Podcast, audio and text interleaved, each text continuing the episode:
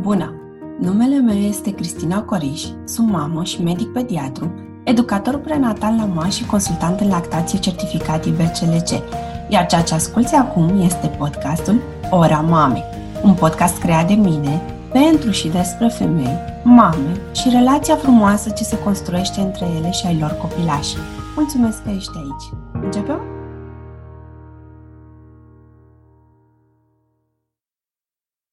Iată-ne la un nou episod alături de Adrian Dumitrache. El este kinetoterapeutul care lucrează cu femeile însărcinate și cu copilașii de mai bine de șase ani, după ce a devenit și el la rândul tată. Așadar, l-am invitat să ne fie alături astăzi. Bine ai venit, Adrian!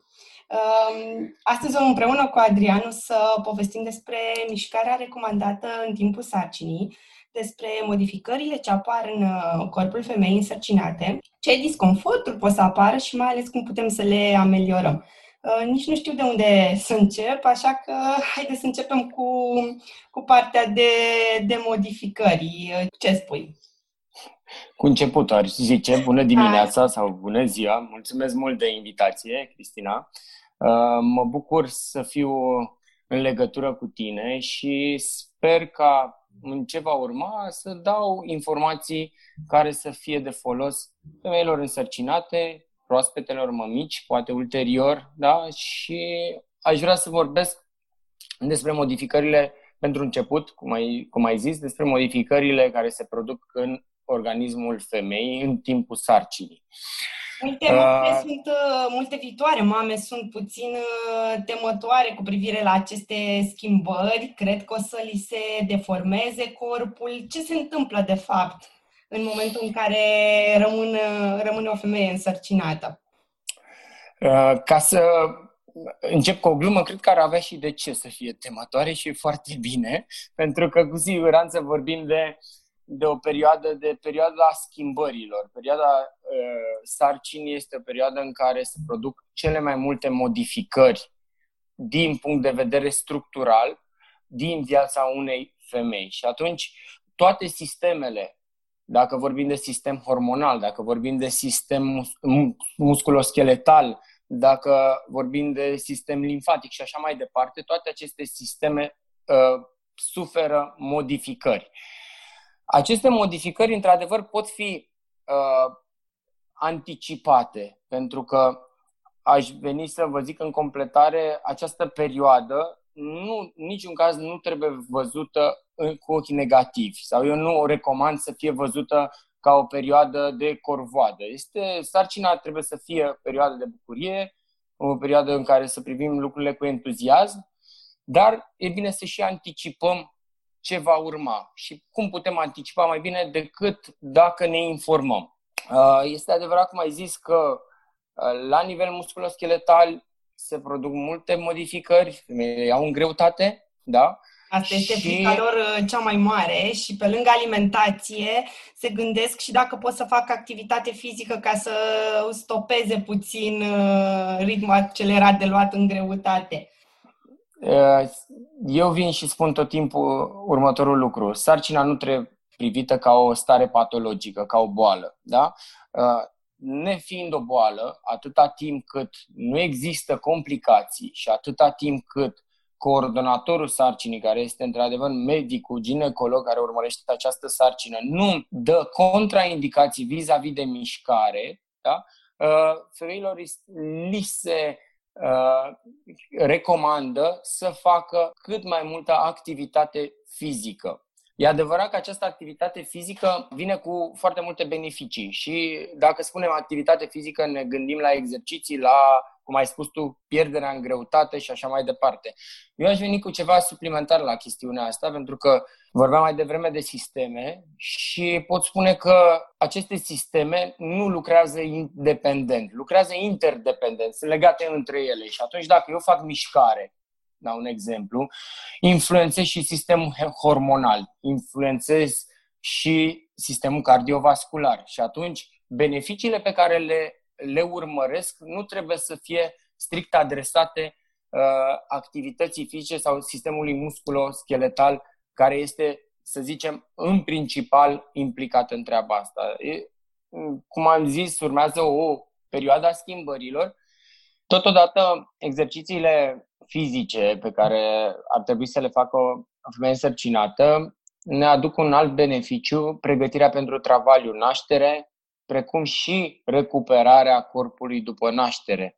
Pentru că sunt uh, niște timp extrem de importanți uh, despre care aș vrea să vorbim în cele ce urmează uh, și să separăm un pic uh, cele trei perioade pentru că fiecare are semnificația ei și, să zic, specificitatea efortului fizic pe care îl face o femeie uh, este diferită. Deci să înțeleg că sunt mai multe feluri de mișcare pe care poate să le facă o femeie însărcinată. Care sunt aceste tipuri de, de mișcări recomandate și exact cum ai spus, când este momentul să o facă pe fiecare în parte, să înceapă? Studiile spun că mm, este în siguranță, este să începi mișcarea după 12 săptămâni. Um, asta nu înseamnă că în primele 12 săptămâni trebuie să stai uh, să nu faci absolut nimic, dar vorbim de a, a face un program organizat care să aibă obiective prestabilite. Și tipurile de mișcare pe care, pe care ar trebui să le facă, în primul rând, ar, ar trebui să facă mișcarea care aduce cea mai mare satisfacție. Să dau un exemplu. Dacă înnotam da, și îmi plăcea să mă duc să mă înnot, pot face, pot continua să fac ceea ce îmi place să înnot. Dacă îmi plăcea să alerg, da, și făceam chestiunea asta pentru uh, ca o activitate fizică, dar și ca o activitate de deconectare, mulți dintre noi au nevoie și de chestiunea asta și o să pun accent pe, pe partea aceasta în care influența activității fizice pe care o ai uh, uh, îți aduce aport și în, în faza Uh, psihologică, dacă vrei. Uh, și dacă mă deconecta să alerg, pot să fac un mers rapid. Dacă nu sunt sigură pe ceea ce urmează să fac și n-am făcut niciun fel de mișcare și cu toate astea aș vrea, pentru că văd că, uh, nu știu, iau în greutate, citesc tot felul de articole, văd că se vor modifica niște lucruri în viața mea și vreau să mă pregătesc oarecum, cel mai bine ar trebui să, încea- să întrebe un specialist. Și acest specialist nu poate fi decât un kinetoterapeut, pentru că noi tratăm prin mișcare. Asta este, să zic, arma sau asta este modul în care noi uh, abordăm uh, toate categoriile de pacienți pe care le avem, de la bebeluși, cum vorbeam, până la seniori. Și uh, cred că un kinetoterapeut ar trebui să știe cel mai bine ce tipuri de mișcare să facă o femeie însărcinată în funcție de perioada în care este, în funcție de problemele pe care le are preexistente. Aici apare și acest aspect în care trebuie să ții cont de posibile patologii preexistente care ar putea să influențeze sarcina și uh, în funcție de foarte, foarte important de obiectivele pe care și le pune uh, graviduța. Pentru că trebuie să, să fie un plan, să, să fie niște obiective comune, realiste, pe care să le urmărească și, și în funcție de care să conceapă planul de, de mișcare. Dacă o femeie anterior sarcinii era sedentară, deci să înțeleg că nu trebuie să se apuce ea să alerge în parc sau să facă un anumit tip de mișcare doar pentru că a citit că este recomandat. Ar trebui să consulte un kinetoterapeut ca să o ia treptat, să înceapă exercițiile și mișcarea treptat? Sau cum e cel mai bine să fie făcut? Legat de sedentarism, noi ne, ne confruntăm cu această probleme la toate categoriile, dar dacă vorbim acum doar de mei însărcinate, trebuie să spun următorul aspect. Acest sedentarism face foarte multe lucruri negative în viața noastră și dacă vorbim de o persoană sedentară, cu siguranță Uh, perioada sarcinii nu este o perioadă în care să încerce lucruri pe care nu le-a mai făcut din punctul ăsta de vedere. Adică dacă n-a mai alergat din liceu, cu siguranță nu, când rămâne însărcinată nu se apucă să alerge.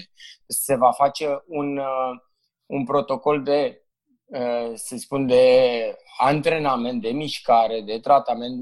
Mă oferesc de, de, de termenul tratament pentru că nu o consider ca boală. Da?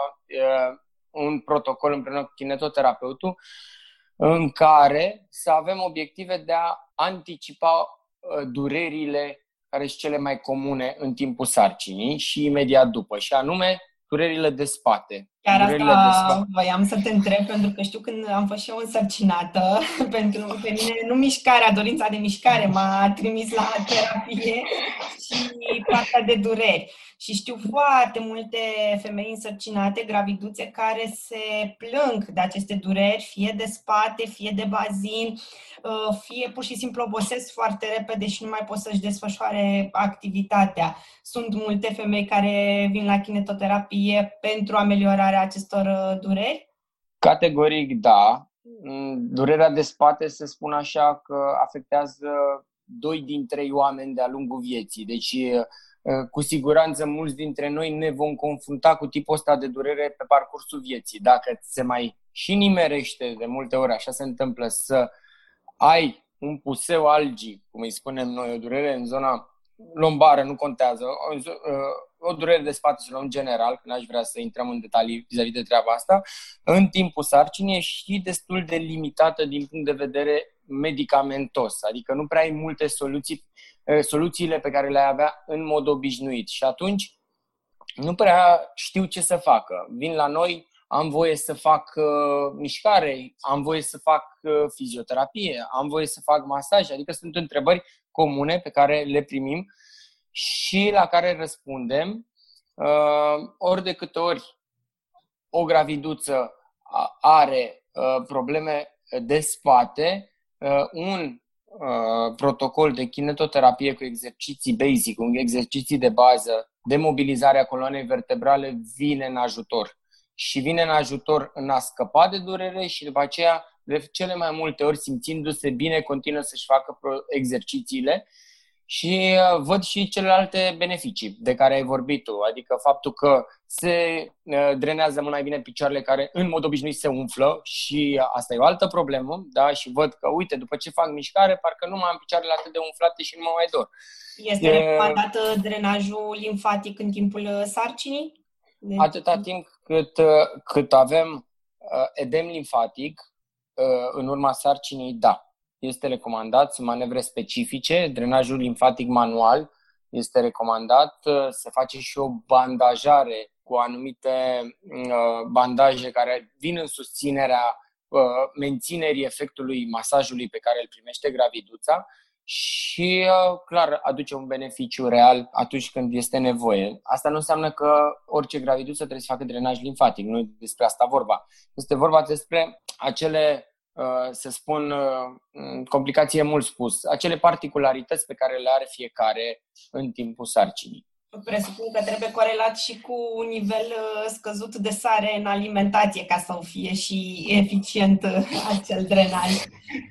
Categoric, categoric și pe lângă asta cu o posturare corectă, adică atâta timp cât stăm cu picioarele flectate pe scaun, cu picioarele sub scaun. Oricât aș face, cât aș ajuta terapeutul, ar fi greu să eliminăm complet aceste simptome. Deci, clar, trebuie să vină pe lângă, pe lângă intervenția propriu-zisă, că despre asta este partea de kinetoterapie și noi îi spunem și un pic, facem și un pic de consiliere din punct de vedere al activităților fizice, pe lângă intervenția propriu-zisă pe care o are cu specialistul respectiv, ea sigur pleacă cu informații care îi vor servi în timpul zilei vis-a-vis de posturi, vis-a-vis de ce ar putea să apară, cum ar trebui să reacționeze atunci când apare o anumită durere într-o anumită zonă, ce musculatură ar trebui să tonifieze dacă este în regulă uh, și așa mai departe. Deci toate aceste întrebări care sunt normale să apară pe timpul sarcinii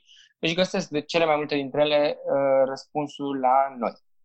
Uh, când merg pe stradă, văd uh, femei însărcinate care au o postură ușor anormală, cel puțin așa mi se pare mie. Stau ușor aplecate, lasă burtica în jos și scot posteriorul în, în spate. Are vreo legătură cu aceste dureri de spate, această poziție? Și adică nu cred că o vor ele intenționat să stea așa, ce anume se schimbă și cum ar putea să, să corecteze. Mm, un topic foarte bun. Uh, să zic așa, partea de posturologie sau uh, tratarea, interpretarea, evaluarea posturii este o componentă activă a muncii noastre, și vreau să zic că, că ne, ne ocupăm de treaba asta de la cei mai mici pacienți până la adulți. Într-adevăr, la graviduțe este ceva mai special pentru că, așa cum spuneam mai devreme, cele mai mari modificări în corp se produc în momentul în care rămâi însărcinată și revin de foarte multe ori cu treaba asta pentru că și la nivelul posturii se, se schimbă. Și de ce se schimbă? Pentru că din punct de vedere biomecanic, centrul de greutate se modifică. Centrul de greutate al corpului este, ca să ne facem așa o idee, este unde legăm cureaua de la pantalon, da?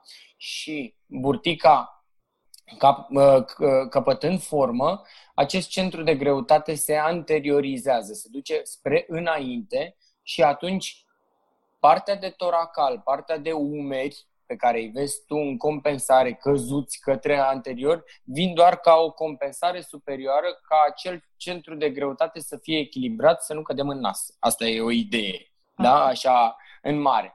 Acum, uh, pe lângă chestiunea asta, trebuie, e de știut că dacă există uh, patologii structurale preexistente, spre exemplu o scolioză, adică o deformare a coloanei vertebrale, poate să se accentueze în timpul uh, sarcinii? La persoanele adulte, scolioza poate fi influențată din punct de vedere structural, adică poate fi accentuată doar în timpul sarcinii și astfel încât există cazuri de accentuare cu undeva la între 8 și 10 grade ale unei scolioze, depinde de mai mulți factori, da, pe timpul sarcinii. Și de, ăsta este încă un motiv pentru care trebuie să avem grijă, pentru că, din păcate, atunci când perioada asta a sarcinii se termină, nu s-am scăpat total de griji și presiunea respectivă înlăturată m-a, m-a dus în postura în care eram dinainte de sarcină. O să vină o perioadă și mai frumoasă în care foarte multe din activitățile mele vor fi înainte și alăptatul și felul în care dorm și așa mai departe, toate lucrurile astea vor duce ca postura, dacă nu am grijă de ea, să se înrăutățească. Așa că, uh, da, foarte multe, uh, foarte multe graviduțe acuză dureri, în special în zona toracală, dacă vorbim strict uh, legat de postură, pentru că avem odată centru de greutate mutat către anterior, avem odată volumul sânilor care crește și este o greutate care iarăși merge către anterior da? și avem foarte multe activități care implică uh, statul în aplecat, să zic așa. Uite, mă, mă gândeam acum la femeile cu cât înaintează în sarcină, care au de ridicat diverse obiecte de, de jos și multe știu că se apleacă peste, peste burtică. Uh, cum, uh, cum este cel mai recomandat uh, din punct de vedere kinetoterapeutic ca să, să nu fie afectat nici pe belușul și nici să nu le provoace anumite blocaje pe coloană? Da. Principiul este un principiu din fizică și o să încerc să le explic cât mai simplu posibil. Trebuie să ne, ne gândim că, uh, cum am spus, centrul de greutate este în jurul curelei și atunci cu cât centrul de greutate este mai aproape de sol și de obiectul pe care îl ridic, cu atât presiunea pe coloana vertebrală scade. Dacă țin centrul de greutate ridicat și departe de obiect, crește și uh, presiunea pe coloana lombară. Și ce vreau să zic cu treaba asta? Că am nevoie de un compartiment de membri inferioare, adică picioarele extrem de puternice, între ghilimele, lucrate, pentru a putea face, a putea îndoi cât mai mult genunchii să mă aplec să ridic din picioare, nu din spate. Da? Deci, pentru că acei... postura cea mai corectă de coborâre Corect. și ulterior Cobor... de ridicare cu sprijin. Exact. Adică avem deja un, um, o secțiune a mușchilor spatelui care sunt super solicitați din sarcină și noi căutăm să-i menajăm cât mai mult. Și cum îi menajăm? Activând fesiere, activând musculatura membrelor inferioare care trebuie să-mi preia uh, presiunea pe care, pe care vreau să o, pe care o emană obiectul pe care îl ridic. Uh, sunt uh, totuși exerciții care trebuie evitate în timpul sarcinii sau există vreun risc uh, în sarcină să facem această mișcare, kinetoterapie sau alte proceduri care pot să ne amelioreze starea de, de încordare al, al organismului? Atâta timp cât, uh, cum am spus, cât medicul coordonator nu vede vreo complicație la sarcină și el este, să spun, cel care ă, dă ă, voie gravității să facă exerciții, ă, nu există contraindicație în mișcare. Repet, dar chestiunea asta vine ca o, un, cu titlul general. Nu există o sarcină care să semene cu cealaltă și de asta lucrurile trebuie particularizate și trebuie individualizate în funcție, cum am spus de mai devreme, în funcție de uh, mai multe criterii. Da? Uh, mișcări greșite uh, ca protocol de exerciții ca contraindicație generală nu există, dar dacă avem un risc uh, foarte mare uh, sau o greutate foarte, uh, luarea în greutate un surplus de greutate foarte mare, atunci uh, este adevărat că nu voi face mișcările pe care le făceam înainte, dacă alergam maraton. Da. Dacă sunt uh, femei care chiar făceau sport de performanță înainte, acum mai pot să facă? Sau totuși diferă de, de tipul sportului efectuat? Categoric, diferă de tipul sportului. Aici uh, pot să dau un exemplu. O jucătoare de tenis care făcea tenis de performanță, uh, m-a întrebat, a venit și m-a întrebat, uite, există vreun risc dacă uh, continui să mă antrenez? Și am găsit uh, o variantă, i-am spus inițial, nu există, dar vreau să văd ce faci tu la antrenamente sau pentru ce, care e intensitatea cu care te antrenezi. Văzând uh, tipul de, uh, de antrenament pe care îl face, care implica Uh, un cumul respirator extrem de puternic, adică mi-a antrenat foarte mult zona diafragmatică, care și așa e hiperventilată la tenisme, exista, era un risc totuși în a continua la intensitatea respectivă. Și atunci am spus, haideți să facem o pauză, facem alt tip de exerciții pe perioada asta și să continui imediat uh, după sarcină Uh, partea de tenis de performanță. Asta ca exemplu, dacă vorbim de, de sportivi de performanță. Dacă vorbim de sportivi amatori, uh, sfatul meu este să ceară voie să întrebe întâi medicul specialist și după aceea poate să-și continue să-și facă. Eu dau foarte greu contraindicații la mișcare pentru că din experiență spun Uh, este mai greu să-i faci pe oameni să se miște și e mult mai ușor să-și găsească motive să nu se miște. Așa că, exact, așa că eu sunt da. aliatul mișcării. Dar, de exemplu, dacă o femeie este însărcinată cu gemeni, atunci e ok să facă mișcare și așa, că e mai dificil, dar e, e în regulă? Atunci bucuria se dublează din toate punctele Cred că și durerile. și, exact, și contraindicațiile, clar, clar, la tipul acesta de sarcină, uh, grija trebuie să fie deja Uh, la cote ridicate și mm, eu aș evita să fac mișcare dacă am o sarcină gemelară. Sau dacă o femeie, de exemplu, a avut o sarcină, o naștere anterioară prin operație de cezariană și are uh, abdomen cicatricial, uh, are vreo contraindicație sau cu grijă ar putea să, să facă și ea mișcare?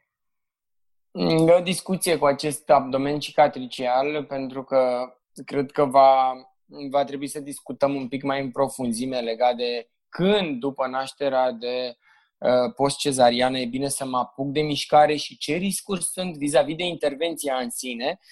Eu spun că atâta timp cât uh, au trecut uh, uh undeva la șase luni post-naștere, uh, nu mai există o influență directă a activităților fizice către cicatricea respectivă. E adevărat că cel mai mare, să zic, dușman al nostru în tipul acesta de intervenție sunt aderențele care se formează. Și aceste aderențe sunt influențate de contracția musculară pe care o facem pe drepții abdominal și pe musculatura uh, bazinului. Dar uh, aceste contracții musculare sunt inevitabile. Le facem și atunci când respirăm, și atunci când mergem, și atunci când ne ridicăm din pat. Asta înseamnă că va trebui să stăm imobilizați ca acea cicatrice să se, să se, uh, să se vindece. Pe lângă asta, uh, contează extraordinar de mult uh, uh, timingul, acest, acești timp să fie respectați, ca la orice intervenție. Nu este nimic deosebit față de orice altă intervenție uh, la intervenția de cezarian. Pot să existe niște evenimente în momentele în care fac exerciții care trebuie să fie ca un semnal de alarmă pentru femeia însărcinată și să zică stop, gata, acum e bine să, să ne oprim? Um, Principalul, să zic, simptom este durerea. Durerea care poate să apară în zona abdominală, uh, în zona micului bazin, da? durerea de spate, dacă apare, uh, este o contraindicație generală, nu numai, dar trebuie să o, să o spunem și pe aceasta. Cu durerea de spate, clar că îmi produce acolo ceva, o inflamație și mișcarea nu face bine și mă opresc. Adică nu mergem pe principiu dacă doare e bine, că nu există treaba asta. Da? Uh, trebuie spus uh, și următorul aspect, că uh, atâta timp cât protocolul, mișcarea pe care o face este uh, supravegheată și are un, tot timpul un dialog cu specialistul care face mișcarea respectivă, riscurile sunt destul de mici de a apărea anumite simptome. Este adevărat că se poate întâmpla ca, și aici aș vorbi un pic despre chestiunea asta, ca să se producă o hiperventilație. Este știut următorul aspect, că diafragmul nostru, care e un mușchi extrem de important și în timpul sarcinii, dar și după. Este un mușchi cu o funcție respiratorie principală. Este în proximitatea coloanei vertebrale toracale și lombare, iar el va coborâ câțiva centimetri buni din uh, modificările structurale care vor veni în trimestru 2 și 3. Și atunci, în momentul în care stimulezi respirator pacienta, pun să facă respirații pentru antrenarea diafragmului, este posibil să facă o hiperventilație, să simtă că amețește, că uh, nu știu, are privirea sau... Exact, exact, exact, tipul ăsta de simptome. Dar pot exercițiile fizice să-i declanșeze niște contracții dureroase sau, de exemplu, niște scurgeri de lichid uh, care pot să fie inclusiv ruperea membranelor prematură? Atâta timp cât uh, eu personal nu am avut tipul ăsta de exemple spre fericirea mea, dar este adevărat că este știut că atât timp cât ritmul mișcărilor este foarte bine controlat, fiind niște mișcări ample, lente, combinate cu respirație, este un, o impactare destul de mică asupra membranelor și atunci nu ar fi, nu văd riscuri. Dar dacă sărim coarda, există riscul ăsta. Da? Dacă sărim coarda sau pe trambulină sau pe kangoo jumps. Da, nu cred că facem asta în da, Am vorbit de, de exercițiile fizice, dar ce părere ai despre masaj? Uite, eu, de exemplu, sunt dependentă de, de masajul de, de relaxare. Este ritualul meu preferat. Uh, poate o femeie însărcinată să, să facă acest masaj, având în vedere, cred că este totuși diferit din moment ce nu poate să stea pe, pe burtă, să-i se lucreze spatele. Totuși există o metodă de relaxare așa frumoasă și pentru, și pentru femeile însărcinate? Categoric da. Uh, noi uh, lucrăm terapie manuală, masaj, deci din, din categoria terapiilor manuale alegem tipuri de, de masaj potrivit pentru, pentru femeia însărcinată, este adevărat că uh, posturarea este foarte importantă, adică clar nu avem voie să facem din decubit ventral, cum ai zis, de pe burtă, se alege o, o poziție confortabilă pentru graviduță, există chiar și scaune speciale pentru așa ceva, sau putem încerca uh, din, uh, din lateral, da, de pe o parte, și uh, graviduților le place sau le, le face foarte bine masajul în, pe coloana vertebrală, în zona cervicală unde sunt iarăși tensiuni foarte mari și apar acele dureri de cap, acele, acea cefalee specifică și, bineînțeles, pe membrele inferioare, cum am zis mai devreme, unde avem uh, acele picioare umflate care, în urma drenajului limfatic, care e tot o tehnică de masaj, se vor, uh, se vor uh, desumfla, se vor simți mult mai bine. Deci este, din punctul, meu, din punctul meu de vedere, big like pentru masaj. Uh, mulți, mulți educatori prenatali uh, recomandă exercițiile Kegel pentru a fi făcute înainte de naștere. Din punct de vedere medical este în regulă, ne ajută la ceva, uh, indiferent de modul cum naștem sau sunt doar pentru mamele care intenționează să nască natural? Exercițiile Kegel vin în uh, susținerea, în special persoanelor care, mamelor care vor naște uh, în mod natural. Ele antrenează musculatura planșeului pelvin în special, deci sunt adresate uh, acestei părți musculare, însă eu văd ca un tip de, miș- un tip de mișcare pe care ar trebui să-l facă uh, și o femeie gravidă care uh, urmează să nască prin cezariană. De ce? Pentru că uh, tipul acesta de mișcare combinat cu respirația o va pregăti pentru perioada trimestrului 3 și pentru perioada imediat postnatală. Deci, uh, recomand să se facă atâta timp cât uh, instructorul de exerciții uh, Kegel uh, știe ce face și ia în, ia în considerare toate specificațiile graviduței.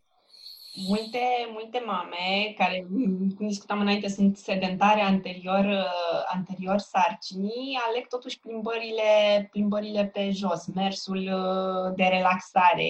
Este și asta o formă de, de terapie? Aleg plimbările prin parc, de, de exemplu. Categoric. Uh, mersul, mersul noi îl, îl recomandăm în general tuturor persoanelor care au o patologie cronică și mai ales mersul în natură. Pe lângă uh, activitatea, func- uh, activitatea fizică pe care o face, uh, mergând în natură, mergând în parc, făcând ceva uh, relaxant pentru sistemul nervos central, îi duce o stare de, de relaxare generalizată. Asta nu înseamnă că uh, o putem numi terapie. O putem, îi putem spune că e o activitate de relaxare pe care o poate o face o mămică în momentul în care se simte stresată, se, nu știu, se simte uh, încordată, dar dacă vorbim de o durere de spate sau dacă vorbim de o, un disconfort, uh, mi-e greu să cred că îi va trece dacă doar merge prin parc. Dar, uh, apropo de relaxare, ce ar fi mai util? Yoga, de exemplu, sau, uh, sau aerobic? Sunt mm. la extreme, mm. dar... Exact, exact. Uh, mai dat așa să, să-mi aleg din două extreme. Dacă vorbim de aerobic, e adevărat că și aerobicul se, se împarte în mai multe ramuri și există gimnastica aerobică cu Pentru femei însărcinate tendințe, special. exact, adaptată, să spun așa, deci nu, nu, să nu asociem aerobicul neapărat cu țopăială, uh, dar ca obiective, dacă vorbim ca obiective, eu uh, pentru a întinde anumite structuri, pentru a ajunge într-o oarecare comuniune cu corpul tău și a fi mult mai atentă tu la ce se întâmplă, uh, aș zice că ți-ar fi mai benefic să faci yoga. Atâta timp, cum revin, cum am zis și mai devreme, atâta timp cât uh, ți se potrivește și uh, o vezi ca o chestiune care să-ți placă și uh, să te descarce dacă vrei și să-ți producă o stare de bine, pentru că orice mișcare în timpul sarcinii și nu numai, care îți produce un disconfort ulterior sau în timpul mișcării, trebuie evaluată și trebuie modificată. Adică nu așteptăm să nu fie bine. Da? Ai, ai, zis, ai zis anterior despre not. uh, este în regulă să facem hidrochinetoterapie în, în timpul sarcinii? Ajută? Adică mă refer dacă ajută, de exemplu, să se pregătească femeia inclusiv pentru partea de, de naștere, dacă e mai ușor, cum, sau poate are dificultate în a face exerciții clasice de kinetoterapie, i-ar fi mai ușor în apă? Clar, dacă este să fac un top al recomandărilor, uh, în topul meu ar fi partea de mișcare în apă, fie economie, hidrokinetoterapie, aquagym, uh, spuneți cum vreți. Uh, ideea e în felul următor. În apă, neavând gravitație, toate mișcările sunt mult mai line, sunt mult mai plăcute. Pe lângă asta, poți face anumite mișcări pe care în mod obișnuit, într-o sală de kineto, nu le poți face. Poți lua anumite poziții, spre exemplu, ă, stau pe burtă, pentru că în apă pot face deci, chestiunea exact. asta, da? da? Uh, și cel mai important aspect este uh, faptul că antrenez foarte mult sistemul respirator și îmi lucrez foarte bine respirația profundă atât timp cât uh, lucrez, fie că fac un simplu not, dacă știu să not, sau aleg să-mi uh, fac o serie de exerciții de hidrokinetoterapie, mișcări simple. Uh, uh, toate aceste mișcări aduc beneficii și sigur dau o stare de mai bine, de bine după ce le fac. Multe, multe femei se confruntă cu dificultatea în respirație, mai ales când lucrează într-o sală. În apă nu există dificultatea aceasta, nu? Uh, uite, de exemplu, pe la naștere uh, se recomandă ca femeile să aibă un anumit tip de respirație. Uh, și multe nu fac nimic în timpul sarcinii și se așteaptă ca în momentul expulziei să știe cum să, cum să respire. Ce poate să facă o femeie însărcinată apropo de partea aceasta de, de respirație în timpul sarcinii? De exemplu, eu rețin că atunci când mergeam foarte mult, începea să, începea să îmi fie dificil să respir, îmi era dificil să găsesc uh, calmarea asta prin, uh, prin respirație. Cum, cum este? Când se întâmplă? De ce se întâmplă? Și ce mai ales ce putem să, să facem? Întrebare foarte bună. Nu e legată numai de starea aceasta de sarcine, este în general, mai ales că ne confruntăm acum cu o perioadă în care să zic că ele respiratorii sunt oprimate purtând mască și asta, asta este o altă uh, tentativă a noastră de a face un program de exerciții care să includă exercițiile respiratorii. Ce se întâmplă în momentul în care uh, modific, se modifică structura, respirato- uh, partea de respirație devine mult mai superficială. Respir nu pot să mă concentrez în a respira profund.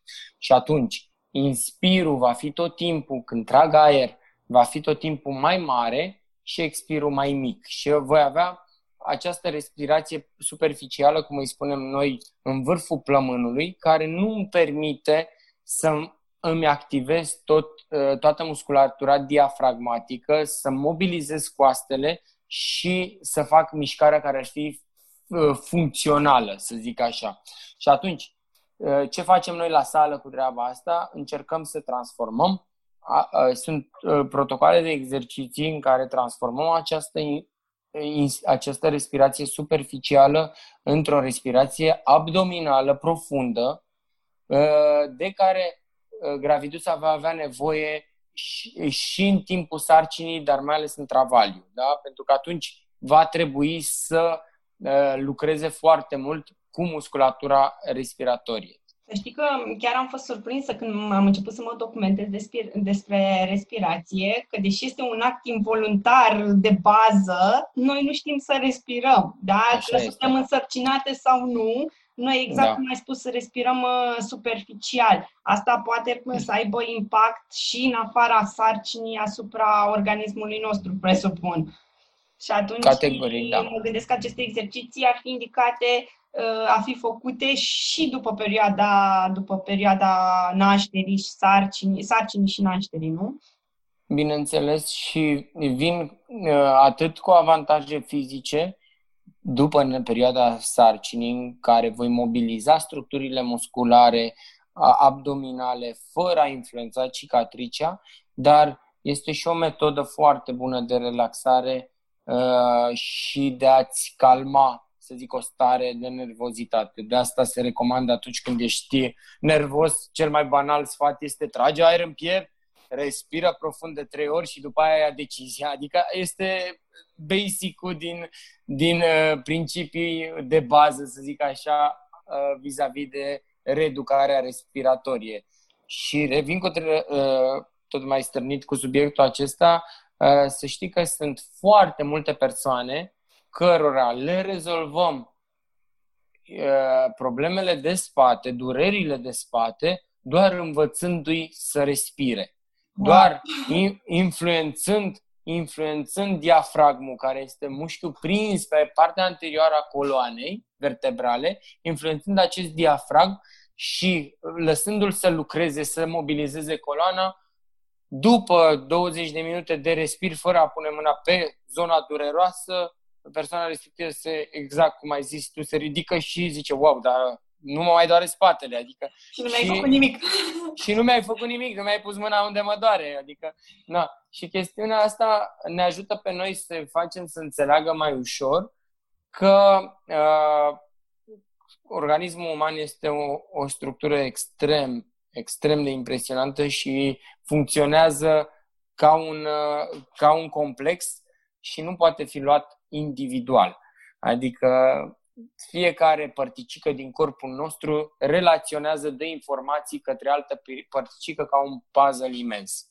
Și influențând una dintre ele, ă, strici imaginea sau o ajustezi. Se duce așa ca un joc de, de domino. Chiar interesantă exact. partea aceasta de, de respirație. Uh, uite, mai am o întrebare legată de partea de somn. Uh, Uh, țin minte că atunci când eram însărcinată, aveam dureri mari de spate în timpul somnului și nu îmi găseam pozițiile și toate prietenele cu care am vorbit aveau aceeași problemă. Care sunt posturile acestea corecte de somn din punct de vedere ergonomic, adică cum să dormim? La fel ca și respirația, nu știm, cred că nici să dormim și nu avem o postură corectă în timpul somnului, chiar dacă este involuntară mișcarea dar cum ar trebui totuși să ne pregătim pentru a avea un somn cât mai curat, mai profund și mai odihnitor? Pozițiile de somn clar trebuie să fie uh, pe o parte, da, de cubit lateral, căutam cuvintele să fie cât mai ușor de înțeles, de, pe este o parte. o parte anume recomandată pentru femeia însărcinată? De obicei pe partea stângă este recomandat să doarmă.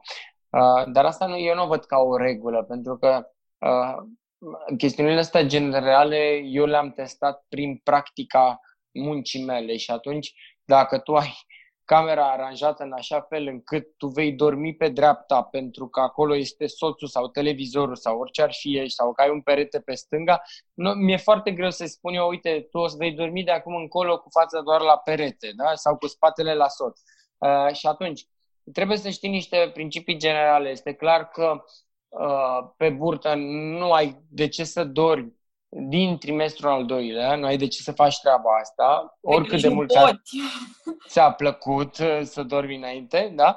Uh, o altă poziție pe care eu îmbrățișez și o recomand este uh, din decubit dorsal, adică de pe spate, să pun o plăpumioară sau un rulou sub genunchi, astfel încât picioarele să fie un pic mai sus decât corpul, dar un pic înseamnă nu mă cocoț pe un scaun cu picioarele, deci înseamnă undeva la 30 de grade în flexie în genunchi, astfel încât uh, bazinul să fie puțin mai sus și coloana să fie descărcată. Principiul este tot de biomecanică, uh, coloana vertebrală trebuie să aibă uh, cât se poate de mult curburile șterse, uh, astfel încât uh, presiunea de pe discurile intervertebrale să fie cât mai scăzută. Și asta, această presiune ne dă cele mai multe uh, cazuri de durere ale coloanei vertebrale. Și în timpul sarcinii și după. Și după. Că și aici e o discuție uh, vis-a-vis de felul în care stau, pentru că sunt foarte multe mămici care se plâng de durere de spate după sarcină. Și cred că pentru asta o să avem o, un întreg timp de discutat, că este... E este un alt mult. episod uh, ce se întâmplă după, după da. nașterea da. în sine și un alt episod despre bebeluși și cum, uh, cum putem să-i ajutăm pe ei prin uh, kinetoterapie. Uh, uite, apropo tot de somn, pe mine m-a ajutat foarte mult perna aceea de, de gravide. Exact cum da. ai zis, o îmbrățișam și îmi puneam la spate mm, protecție să-mi susțină mm. spatele, burtica. Este utilă, da? Deci nu este contraindicată pentru... În niciun caz. O încurajez. Acum, fiecare își adaptează. Dacă nu am acea pernă, sigur pot pune o pernă între genunchi, o pernă mai măricică între genunchi, da, să improvizez. Și uh, de cele mai multe ori, atâta timp cât respect principiile ca bazinul să-mi fie drept când stau pe spate sau într-o parte, adică să nu fie rotat, uh, nu am probleme. Deci principiile, acum, acum ajung la acele principii, că voi avea o o pernă ergonomică sau cam o saltea. Iarăși, un aspect important este suprafața de, pe care dorm, adică salteaua să fie potrivită. Nu sunt fanul saltelelor cu spumă de memorie și asta s-ar putea să supere multă lume, dar uh, din să știm ce e corect uh, până la urmă. Da, da, din punct de vedere biomecanic, atât timp cât eu am niște, uh, să le spun, uh,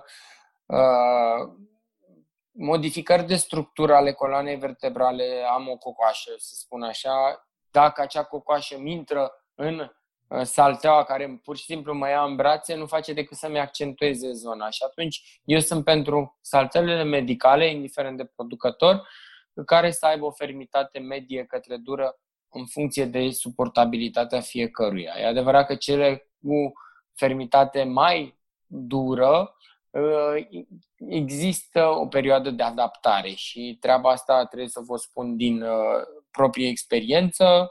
Uh, am achiziționat o saltea cu fermitate foarte dură și soției i-a luat cam o săptămână să doarmă cu mine în pat pe acea saltea. Da, da, da. Despre perne, ce, ce recomandări ai? Am vorbit despre saltea, dar totuși presupun că durerile cervicale pot să fie accentuate de perna pe care o folosim. În niciun caz. Despre perne spun că n-ar trebui să avem te- televizor în dormitor. și o să vin imediat cu precizări de ce spun asta, pentru că Uh, majoritatea durerilor cervicale vin din poziționarea aia unde îmi pun niște perne sub gât ca să văd la televizorul care e pus în față. Uh, orice, de ce natură ar fi perna respectivă sau cumul de perne respective, dacă stau în poziție de flexie, bărbia în piept, clar va fi o durere uh, în zona cervicală sau mai rău dacă mă lipesc cu capul de tăblia patului, la fel.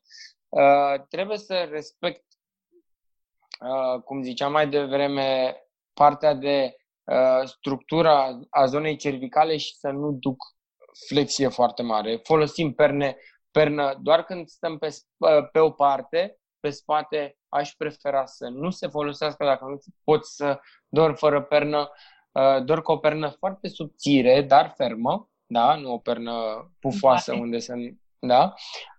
și dacă dor pe o parte, perna trebuie să-mi țină poziția corectă a capului, astfel încât să nu fie nici înclinat către jos, către saltea, nici înclinat să-mi stea în partea opusă.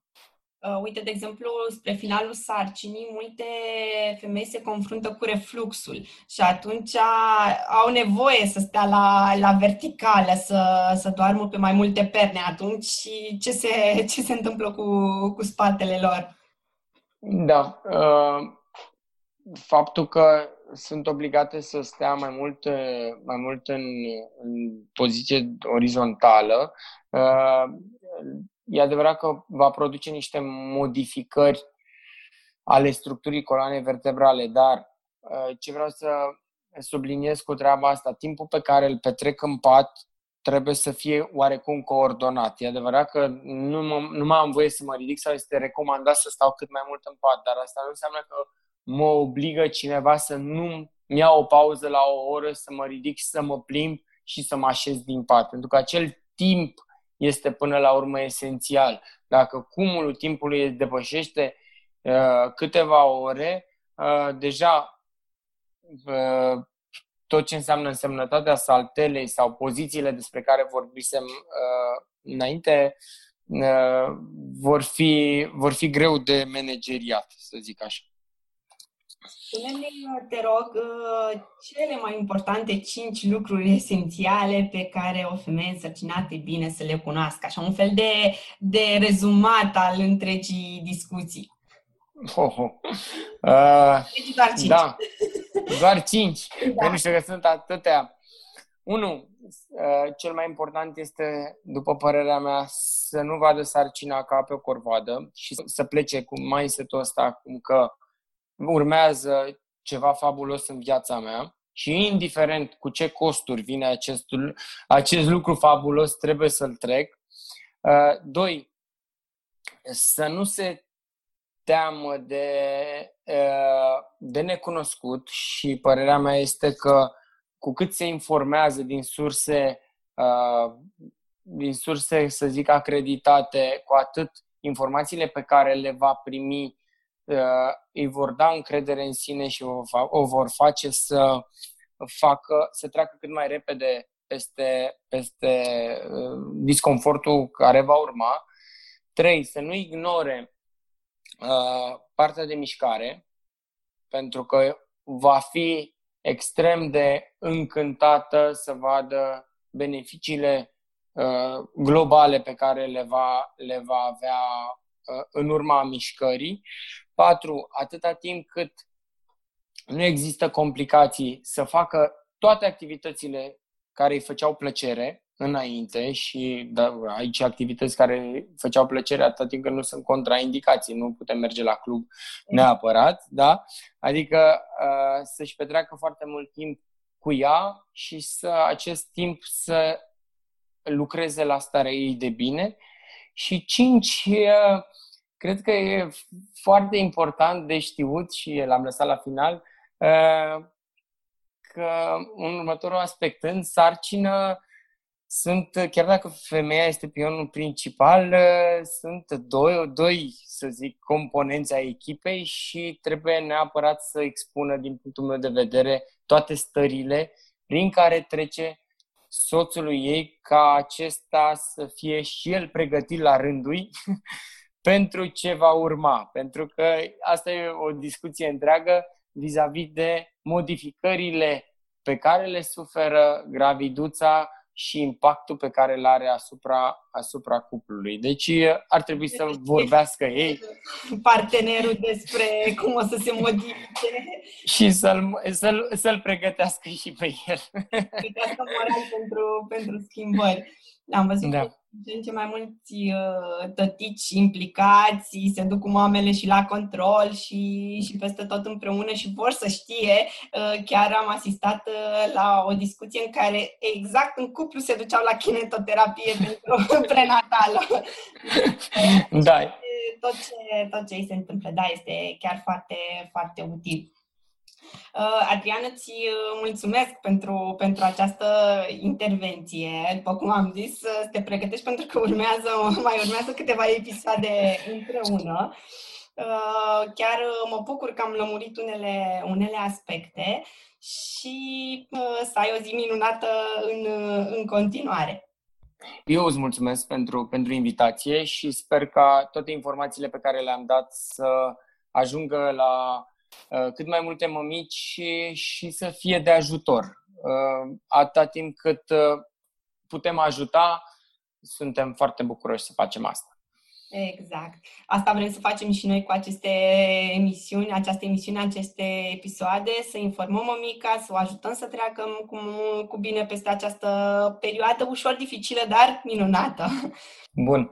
Mulțumesc încă o dată, o zi frumoasă să ai. Mulțumesc și eu, la revedere! Mulțumesc că ai ascultat până aici. Dacă ți-a plăcut acest episod și simți că ai descoperit lucruri utile pentru tine și copilul tău, abonează-te la podcastul Ora Mamei ca să fii sigură că nu ratezi noile subiecte. Revin cu episoade noi aproape săptămânal. A, și încă ceva. Dacă vrei să afli și mai multe informații despre experiența de mamă, vină în comunitatea Lapte de Mamă by Cristina Coriș. Este un grup închis pe care îl găsești pe Facebook și poți să te înscrii oricând. Este locul perfect în care poți vorbi deschis despre orice problemă sau nelămurire pe care o ai cu privire la rolul de mamă, nu e judecată și, cel mai important, nu ești singură. Te așteaptă mii de mame. Pe curând, Cristina.